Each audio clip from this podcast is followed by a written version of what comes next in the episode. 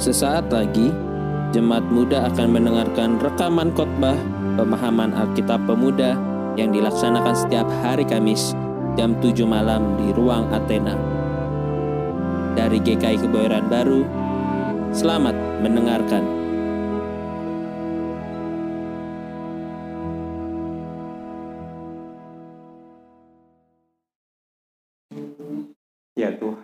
Kiranya Engkau yang menolong kami dalam memahami firman-Mu, agar kami dapat sungguh paham apa yang seharusnya kami lakukan. Tuhan sertai percakapan di antara kami. Amin. Saudara, uh, ayat yang diberikan kepada saya cukup menantang ya. Yang pertama adalah tema kita, ini aku, terus aku, dan ayatnya dari Kejadian 1 ayat 27. Mari kita baca bersama-sama. Maka Allah menciptakan manusia itu menurut gambarnya.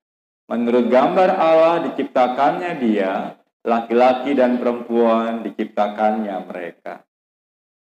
Minggu ini kita akan memasuki apa namanya hari-hari detik-detik proklamasi begitu ya. Dan Nanti kita akan bicara banyak soal Indonesia. Dan ayat yang disediakan bagi kita adalah, maka Allah menciptakan manusia itu menurut gambarnya. Menurut gambarnya diciptakannya dia. Laki-laki dan perempuan diciptakannya mereka. Setelah ayatnya sederhana. Kita mungkin sudah hafal. Tapi yang juga menarik adalah dari ayat yang sederhana ini, hendak dikatakan pertama manusia adalah ciptaan Allah. Saudara dan saya adalah ciptaan Allah. Allah adalah pencipta. Saudara dan saya adalah ciptaan. Kalau saya dan saudara adalah ciptaan Allah, berarti saya dan saudara adalah milik Allah dan kita ada di bawah Allah. Saudara, kita diciptakan menurut gambarnya. Ada seseorang mengatakan menurut gambarnya itu sama seperti ketika seseorang bercermin atau ketika seorang difoto, maka itu adalah gambarnya. Jadi saudara dan saya diciptakan menurut gambar Allah. Uh, saudara dan saya mewarisi karakter Allah. Saudara dan saya mewarisi Allah sendiri, sifat-sifat Allah. Setara. Saudara, mungkin ini persoalan manusia. Jelas bahwa menurut gambar Allah diciptakannya dia, laki-laki dan perempuan diciptakannya mereka. Saudara dan saya adalah gambar Allah. Artinya setiap orang adalah gambar Allah. Dan karena gambar Allah, maka saudara dan saya harus menghargai gambar Allah itu. Kalau dua orang bertemu, kemungkinan besar cuma dua yang dilakukannya. Kalau nggak menunduk, tengadah. Jadi ketika kita bertemu orang, mungkin kita berpikir siapa dia, siapa saya. Kalau dia lebih rendah, maka saya merasa ya boleh uh, mengarahkan pandangannya ke bawah ke dia atau kalau dia lebih tinggi maka kita juga mau menunduk gitu ya.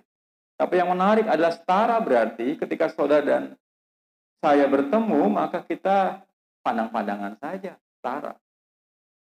Kita sama-sama ciptaan Allah. Apa pun apa eh, latar belakangnya, apa pun warna kulitnya, apa pun idenya, ideologinya, saudara dan saya setara. Yang lainnya mah apa namanya hanya predikat-predikat. Tapi percayalah bahwa kita setara. Persoalan kemerdekaan menurut saya adalah karena manusia merasa tidak setara. Manusia merasa lebih dari yang lain. Manusia merasa lebih hebat dari yang lain. Tapi dikatakan bahwa manusia setara laki-laki dan perempuan setara gitu ya dan tidak ada yang lebih tinggi tidak ada yang lebih rendah ketika saudara menganggap orang lain lebih rendah berarti saudara menghina Allah yang telah menciptakan dia secara menurut gambarnya. Saudara yang menarik juga adalah Oke.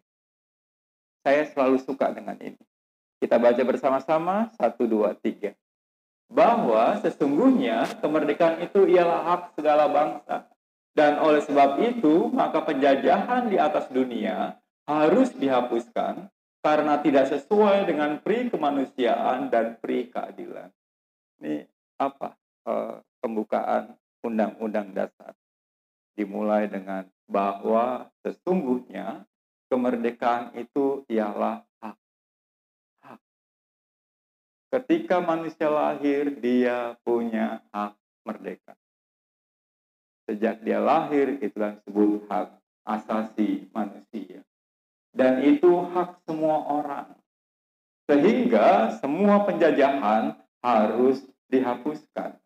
Karena tidak sesuai dengan peri kemanusiaan dan peri keadilan. Saudara, pada hemat saya, saya bisa salah.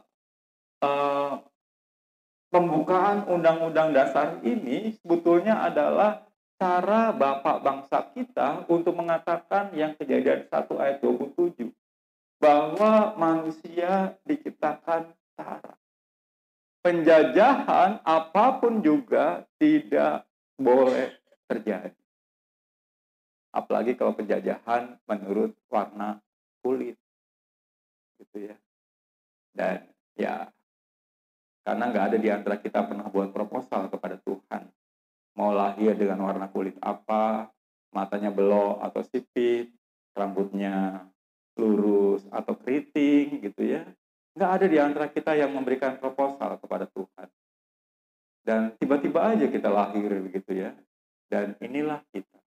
Dan ketika orang menganggap apa namanya boleh menganggap yang lain itu di bawahnya, sejatinya dia sudah melanggar hak asasi manusia. Dan pada hemat hak yang diberikan Allah sendiri. Penjajahan pada hemat saya merupakan pemberontakan terhadap kesetaraan yang telah diciptakan Allah. Penjajahan dalam segala bentuk merupakan pemberontakan terhadap kesetaraan yang telah diciptakan Allah. Dengan kata lain, penjajahan kita menjadi sama seperti Allah. Saudara kalau saudara mengatakan dia Tuhan, berarti kita menganggap kita hamba, dia Tuhan. Dan penjajahan itu berarti mengangkat diri sebagai Tuhan, Tuhan, dan menganggap yang lain sebagai sebagai hamba. Saya belum pernah merasakan penjajahan Belanda, belum cukup umur gitu ya. Tapi penjajahan merupakan pemberontakan. Oleh karena itu pada dasarnya Belanda tidak ingin pekabaran Injil terjadi. Kenapa? Karena kalau orang sudah menerima Injil, mereka pasti ingin merdeka. Karena kemerdekaan adalah hak dan itu ada di Alkitab gitu ya. Dan kisah Israel kisah kemerdekaan. Saudara, ini apa namanya? Uh, logo atau tema dari uh, 74 tahun negara kita. SDM unggul Indonesia maju saya coba cari di internet dan juga di Seknek, apa maksudnya SDM unggul? Apa maksudnya SDM unggul? Pak Jokowi selalu mengatakan kita harus unggul, harus bagus, harus ya, ya unggulan lah. Tapi apa? Apa artinya SDM unggul? Saudara dalam pemahaman saya, SDM unggul Indonesia maju berarti unggul beda dengan mengungguli. Unggul tak harus mengungguli. Kalau saudara mau jadi unggul, tidak berarti bahwa saudara harus lebih hebat dari orang lain. Memang apa namanya eh, pertandingan yang unggul pasti menang. Tapi dalam bayangan saya ketika tema ini di, di, di, dimainkan, SDM unggul Indonesia maju, unggul beda dengan mengungguli. Kalau negeri ini ingin unggul bukan karena ingin menjajah negeri lain. Unggul tak harus apa mengungguli. Unggul berarti terus meningkatkan kapasitas sebagaimana Allah menciptakan kita. Sudah saya selalu mendorong karyawan saya untuk mari tingkatkan kapasitas, tingkatkan kapasitas. Agar apa? Agar kita bisa sampai apa? Sekarang pelari kita apa? Sorry. Selalu sorry ya. Dan bagaimana dia mencoba apa namanya? latihan terus untuk meningkatkan kapasitas dia. 0,02 detik bagi pelari 100 meter itu bermakna. Gitu kan. Dan dia terus latihan. Dan kita bersyukur bahwa dia masih muda gitu ya. Tapi atlet teorinya dia harus meningkatkan dirinya. Lawannya bukan orang lain, lawannya adalah diri sendiri. Ada yang nonton bola pagi ini? Oh, gak ada nonton ya. Uh, Liverpool lawan uh, Chelsea gitu ya saya nonton gitu kan saya cari di SCTV ternyata SCTV saya diacak gitu ya lalu ya sudah streaming gitu ya dan bagus mainnya dan akhirnya bola itu bukan sekedar satu-satu sih bisa jago bisa menang gitu ya tapi tim gitu dan semuanya terjadi karena latihan nggak ada apa namanya keunggulan itu tanpa latihan Unggul itu perlu perlu latihan. Unggul berarti terus meningkatkan kapasitas sebagaimana Allah menciptakan kita. Juga dalam pekerjaan. Dan yang namanya latihan pasti rutin. Dan yang namanya latihan pasti capek. Kerjakannya itu itu terus. Tapi karena kerjakannya itu itu terus, maka seharusnya saudara semakin hebat karena latihan. Dengan kata lain, menjadi versi terbaru dari diri kita sendiri. Apa namanya? Windows terus perbarui dirinya. Tugas saudara dan saya teorinya adalah menjadi versi terbaru dari diri kita sendiri. Lawannya siapa? Diri sendiri. Dan menurut saya itulah unggul itu.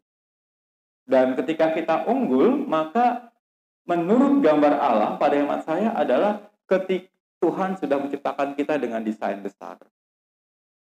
Dia tahu kita mau jadi apa. Persoalannya adalah apakah saudara dan saya mau memenuhi desain itu. Caranya pembaruan, pembaruan, pembaruan, pembaruan. Ya.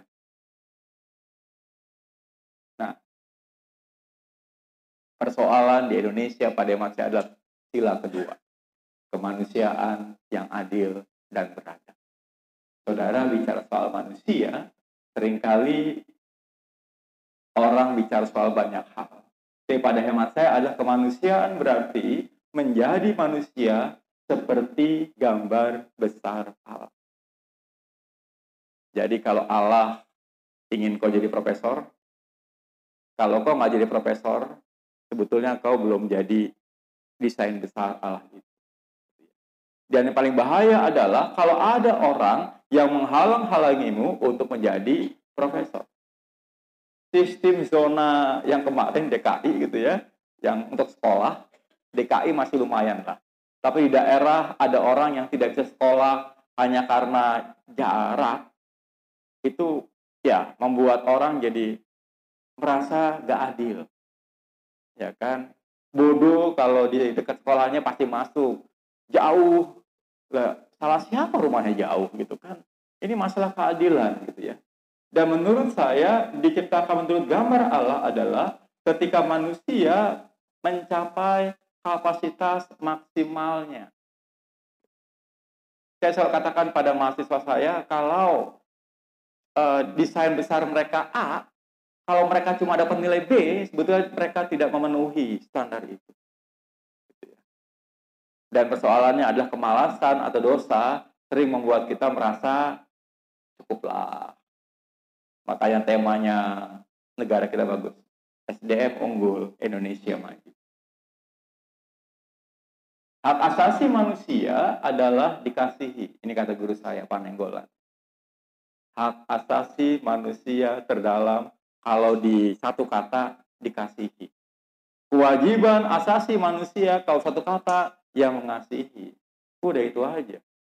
Dikasihi, mengasihi pada hemat saya adalah apa namanya?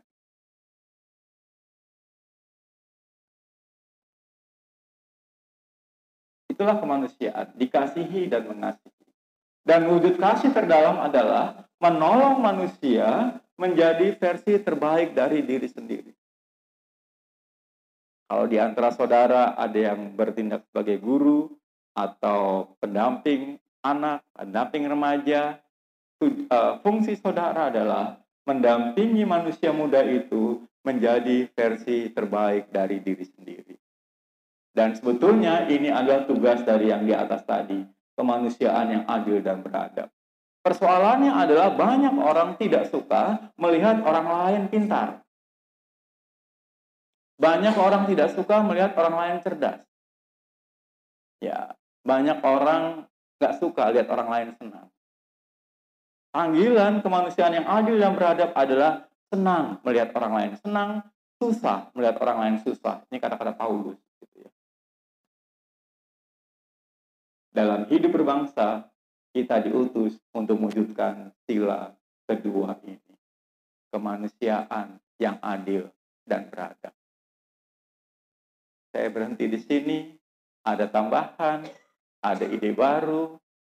Silahkan berkait dengan aku, putus aku.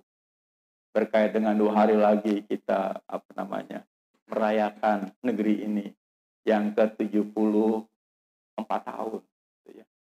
Bukan waktu yang sebentar. Silakan, ada tambahan berkait dengan Indonesia.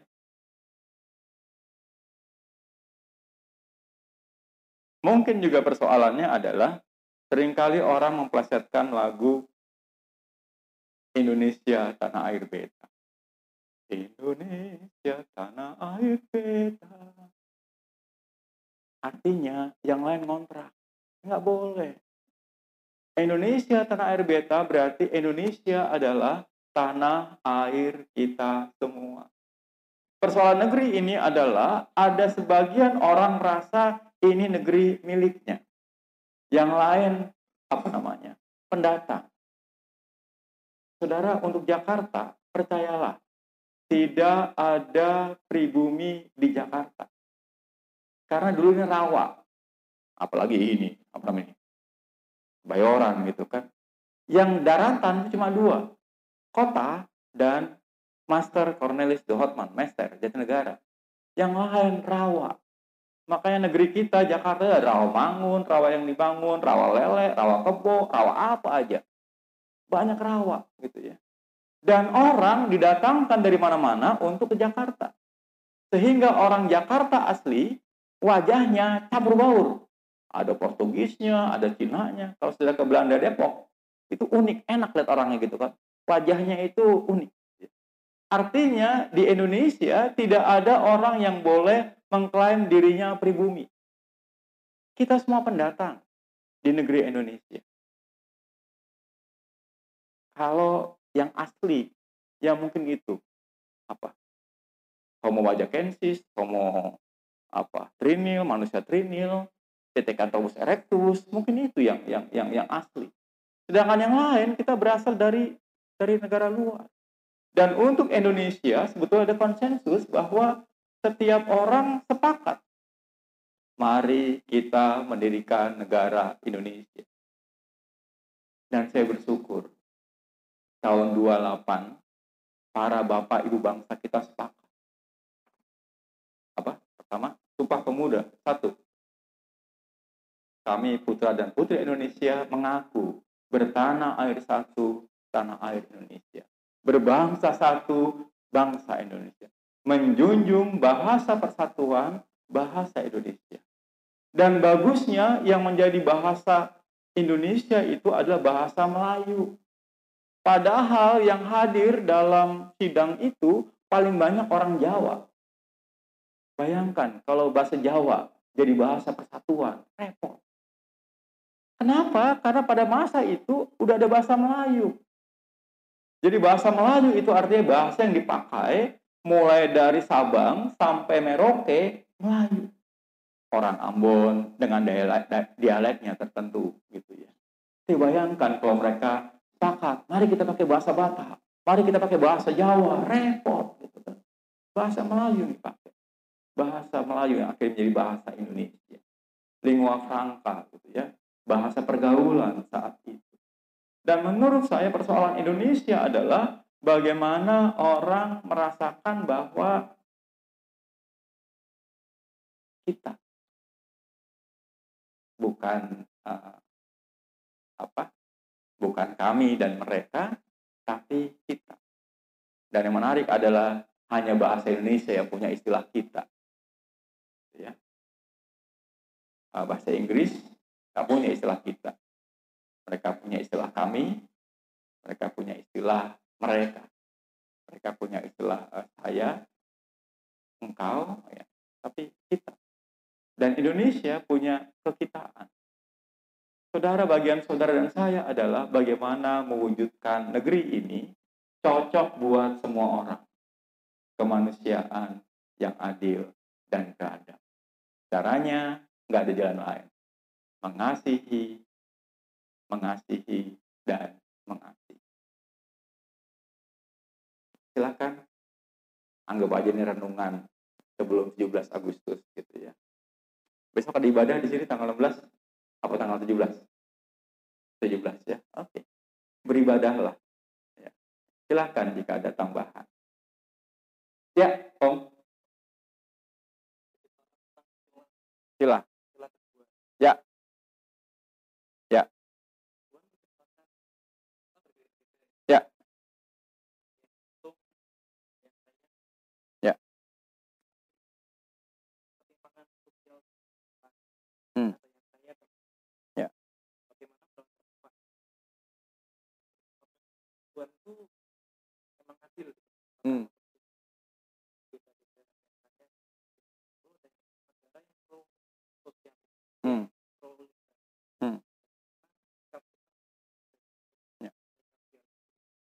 Ya. Terima kasih. Pada hemat saya nggak jadi soal. Saudara eh, lahir dalam keluarga kaya atau saudara lahir dalam keluarga miskin. Selama masing-masing orang percaya diri, pede aja. Selama masing-masing orang merasa uh, dia tidak perlu menganggap orang lain rendah karena miskin. Atau orang tidak perlu, perlu menganggap dia tinggi karena dia kaya. Nggak ada hubungannya. Sebetulnya teorinya adalah yang sering kali terjadi, orang kaya bahkan mungkin merasa miskin. Tapi ada orang miskin yang merasa kaya. Janda miskin misalnya. Eh, dia memberi dari eh, apa yang ada padanya. Secara persentase, eh, apa namanya? Persembahan yang diberikan besar. Sedangkan orang kaya hanya membuang. Apa nama bukan membuang lah. Apa ya? Ya dari persentase tidak terlalu banyak sehingga Ibu Teresa bilang pernah waktu hidup bilang begini. Pemberian yang sejati adalah ketika kita merasa kehilangan ketika kita memberi. Kalau kita tidak merasa kehilangan ketika memberi, itu artinya membuang. Kita nggak perlu. Ketika orang apa namanya e, memberikan pakaian bekas? Perasaan saudara gimana? Membuangkah atau memberikan? Kalau saudara merasa uh, kehilangan, itu kan sudah memberi. Tapi kalau saudara merasa ah, biasa aja, mungkin saudara sedang membuang. Dan yang ngeri adalah ketika uh, gereja kami membuat garasel gitu ya, masing-masing orang boleh membawa barang yang tidak terpakai untuk dijual gitu ya. Ternyata gereja kami masih tempat sampah. Karena emang itu nggak mungkin dijual gitu kan. Persoalannya adalah mau kaya, mau miskin, itu masalah apa namanya bukan persoalan. Selama yang kaya tidak merasa boleh menindas, yang miskin tidak merasa harus menyembah.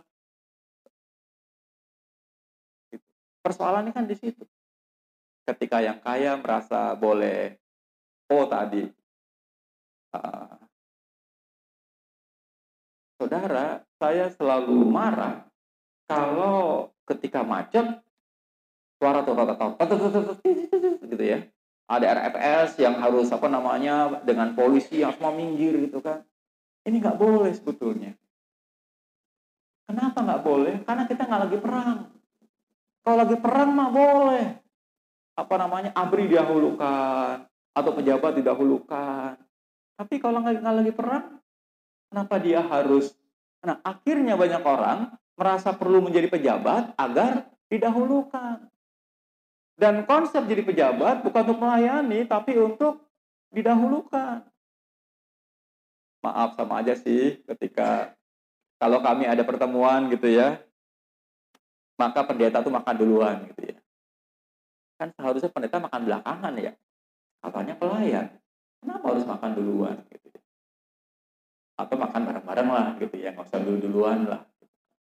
Tapi itu. Sehingga banyak orang ingin menjadi penguasa karena merasa mampu menguasai. Saudara yang menarik adalah Tuhan tidak benci dengan orang kaya. Tuhan juga tidak benci dengan orang miskin. Orang kaya diminta Tuhan untuk berbagi. Orang miskin juga diminta Tuhan untuk berbagi. Sesuai dengan kapasitasnya.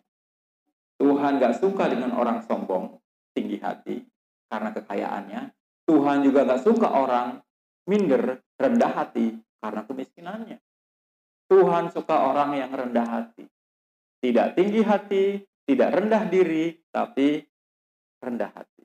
Itu apa namanya? Jalan tengah gitu ya. Jalan tengah. Apalagi kalau kita lihat bahwa masing-masing orang udah punya grand design, maka sebetulnya kalau kita tahu grand design kita tuh enak. Oh, saya harus jadi tukang bakso. Jadilah tukang bakso yang enak ya kan? Dan kita tahu tukang bakso yang kreatif bayarannya gede gitu kan, gitu kali. Jadi nggak jadi masalah. Nggak jadi masalah saudara pinter matematika atau pinter IPS gitu ya. Selama saudara memang memenuhi panggilan menurut gambar Allah itu. Kita nggak mungkin pintar semua. Nggak mungkin. Kalau kita pintar semua, kita malah bingung mau ngapain ya. Masak bisa, gambar bisa, bangun rumah bisa. Capek semuanya sendirian. Kerjaan sendirian. Ya, jangan gitu kan. Itu gunanya sebetulnya apa namanya uh, spesialisasi gitu ya. Agar kita bisa menyerahkan kepada ahlinya gitu kan. Gitu kali. Ada yang lain? Berkait dengan keindonesiaan. Saudara orang Indonesia ya? Saya dulu masih ingat ketika saya kelas 2 SD, guru saya, kepala sekolah saya tanya, kamu orang apa? Jawab bu, salah. Kamu orang Indonesia. Kamu suku Jawa, kamu suku Batak, kamu suku Tionghoa, kita adalah orang Indonesia. Orang Indonesia. Indonesia. Nah, sekarang Indonesia mau lagi nggak tahu apakah saudara bangga dengan orang Indonesia jadi orang Indonesia. Tapi usul saya banggalah jadi Indonesia. Karena maaf kata kalau kita keluar belum tentu diterima. Saya pernah tertahan gitu ya eh, nggak boleh masuk Hawaii. Terus saya mikir ya kenapa nggak boleh? Akhirnya saya sadar negara-negara dia kalau gua nggak boleh masuk ya nggak apa-apa nanti gantian kalau mereka masuk kita tahan gitu kan jadi ya, ya apa namanya tumpah darah ini. Kalau saudara tidak mempertahankannya, sayang, gitu ya. Dan kita bukan bukan apa namanya. Kalau ada orang bilang Kristen adalah agama penjajah, bilang tidak. Karena penjajah tidak pernah ingin Injil diberitakan. Karena ketika Injil diberitakan, maka orang inginnya merdeka. Ada komentar? Eh, silakan.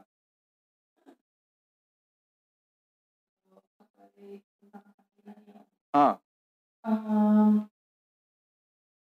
uh, ya, memang sih uh, kalau yang udah sering-sering saya dengar adalah ya kamu menempel lah pada firman, hmm. dekatlah terus dengan hmm. Tuhan, hmm. maka kamu akan mengerti tentang panggilanmu. Hmm. Ya merasa saya udah saya udah ya maksudnya saya nggak jauh-jauh dari lingkungan gereja hmm, hmm, hmm. cuman kemudian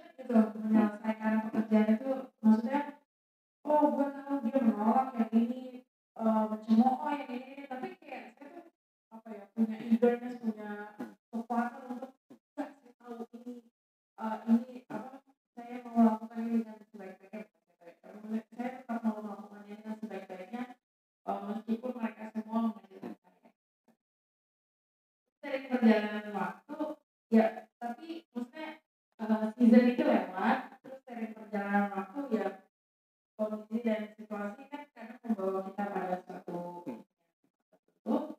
nah eh, lalu kemudian saya mempertanyakan lagi gitu ya kok ah, saya nggak merasa saya udah berada di tempatnya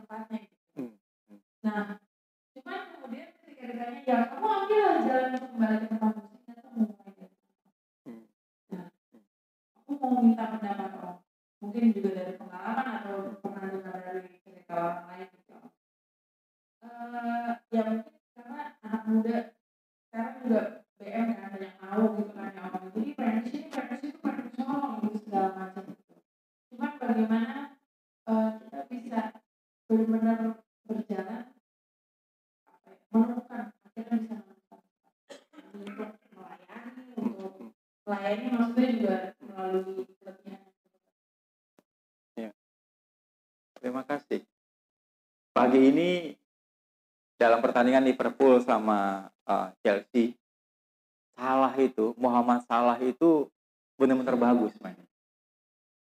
Saudara, yang paling enak adalah hobi kita itu dibayar. Gitu ya. Jadi bagaimana ketika saudara bekerja, kan hobi itu sebetulnya yang ingin kita lakukan nih. Tapi bagaimana itu dibayar, gitu ya. Nah, bagaimana cara cara apa namanya, cara mengujinya? Mungkin kita perlu bertanya, bahagiakah kita? Bahagiakah kita itu artinya apakah kita merasa menjadi diri sendiri? Ketika saudara, eh, kok kerja apa mbak? Ah, sekarang Oke. Nah, pertanyaannya adalah, apakah ketika kau mengerjakan itu berat iya? Pekerjaan nggak ada pekerjaan ringan. Tapi apakah ketika kita mengerjakannya, kita memang apa eh, punya antusiasme? Dan yang menarik adalah antusias itu berasal dari bahasa Yunani entheos, artinya dalam Tuhan. Entheos, antusias dalam Tuhan. Jadi Eh, kalau kita punya semangat seperti itu dan saya yakin semangat juga dari Tuhan, maka ya Tuhan menempatkan kita di situ. Jadi pekerjaan kita adalah eh, pekerjaan kita adalah cara Allah melayani orang lain melalui kita. Kalau saudara jadi guru, maka eh, saudara adalah tangan Tuhan untuk membuat naradidik paham. Nah, kalau kita sudah melakukan itu, pasti apa namanya agak beda gitu ya. Dan kembali kita bertanya, e, kalau ditanyakan kepada saya, apa sih yang sungguh-sungguh e, apa namanya membuat membuat saya e, apa namanya antusias gitu ya? Ya, saya apa namanya saya senang komunikasi gitu ya. Dan itu jadi kalau saya bicara soal buku, maka mungkin akan lebih sangat antusias lagi. Nah, sekarang kita perlu bertanya, apakah pekerjaan yang saudara lakukan sekarang ini memang memberikan saudara apa semangat lebih? Kalau itu, saya rasa uh, jalurnya sudah tepat. tinggal kita adalah ya tekuni saja. Dan orang tekun selalu ada bayarannya. Eh, ada orang pernah bilang pada saya dia agak bosan di tempat kerjanya. Nasihatnya cuma satu, tunggu dibajak aja. Bagaimana caranya dibajak? Tekun. Saudara percayalah bahwa eh, di kantor saudara, walaupun tidak ada orang perhatikan saudara, semua orang perhatikan saudara, khususnya atasan. Percayalah, atasan saudara salah satu tugasnya cuma satu, mengamat-amati saudara. Sehingga ketika dia dibajak, kemungkinan dia akan mengajak orang yang memang satu apa ya, satu apa kimiawi gitu ya, chemistry-nya cocok gitu ya. Iya, dan dan ya mungkin kita perlu begitu kali dalam dunia yang sekarang ini. Tunggu dibajak aja. Bagaimana cara dibajak? Tekun. Dan percayalah, Tuhan nggak tidur. Jadi ketika apa namanya dunia boleh bilang ah, lo sok rajin lah, kagak ada tambahan uang, tidak ada uang lembur dan segala macam, jalani aja. Uh, dan apalagi kalau emang itu adalah uh, kesukaan saudara. Itu kali. Dan selalu minta pertolongan Tuhan. Dulu waktu saya jadi wartawan, setiap pagi saya bangun pagi, lagunya begini. Kerja buat Tuhan selalu manis dengan banyak gaji selalu manis Saya waktu itu wartawan Nova. Jadi uh, dan saya merasa saya ini wartawannya Endesar. Saya ini wartawan Tuhan. Saya bukan wartawan biasa. Saya adalah wartawan Tuhan. Kalau saya memberikan misalnya ada ibu-ibu uh, membunuh suaminya, uh, pernah. Ibu membunuh suaminya, minta tolong orang. Akhirnya kepalanya di mana, badannya di mana gitu kan.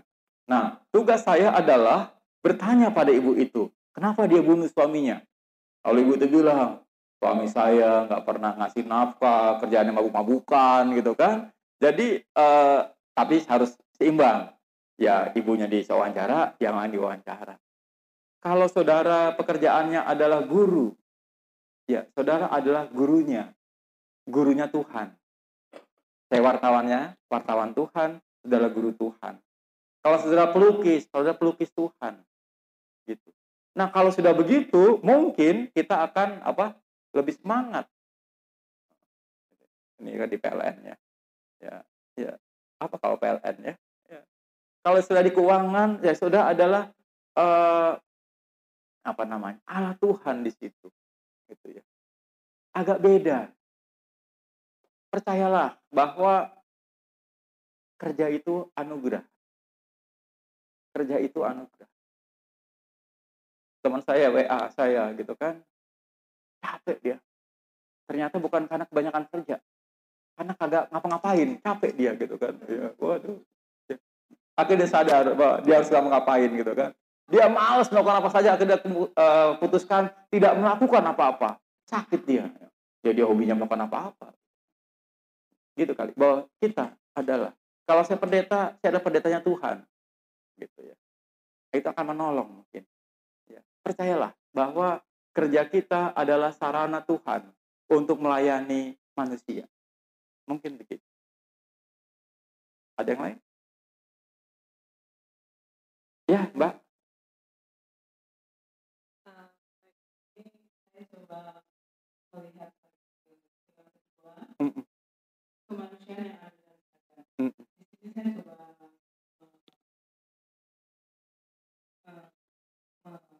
garis bawahi tentang kata berada.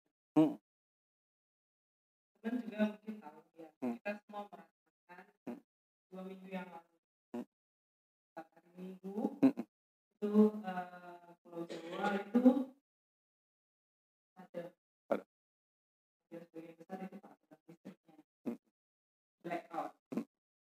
uh, dan itu cukup lama cukup lama. Uh, mungkin teman-teman juga merasakan kekesalan yang luar biasa kesalnya. Pasti. Saya juga teman-teman yang mungkin di perusahaan yang sama juga kesel banget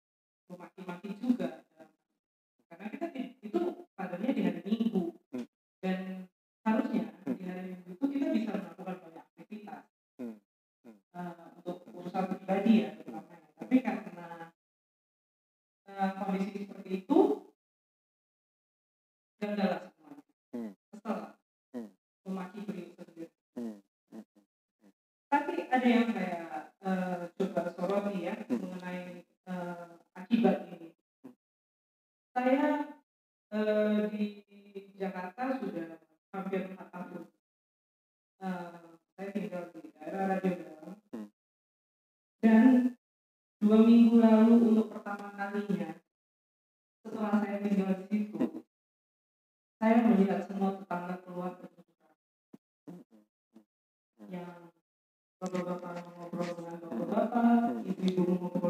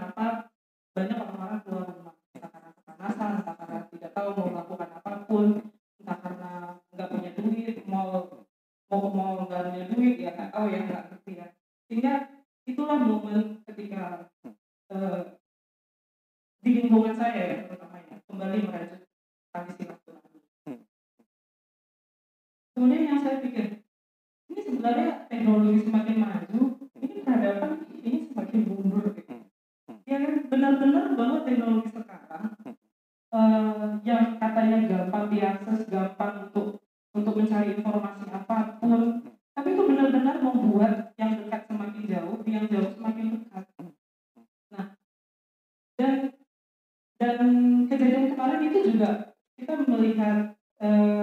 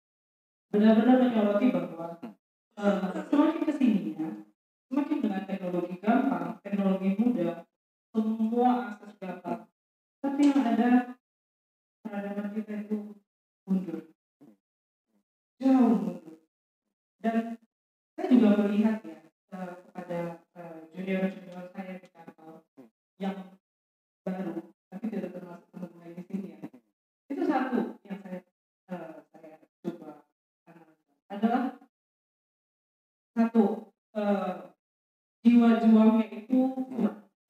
Artinya untuk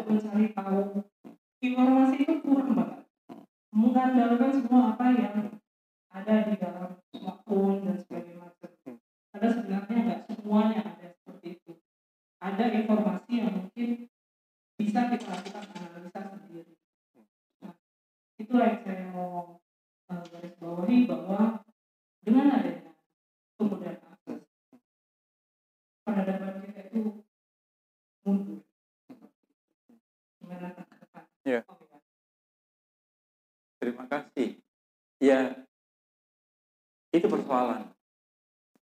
Ketika apa namanya informasi berlimpah kita malah nggak mau apa mencari informasi.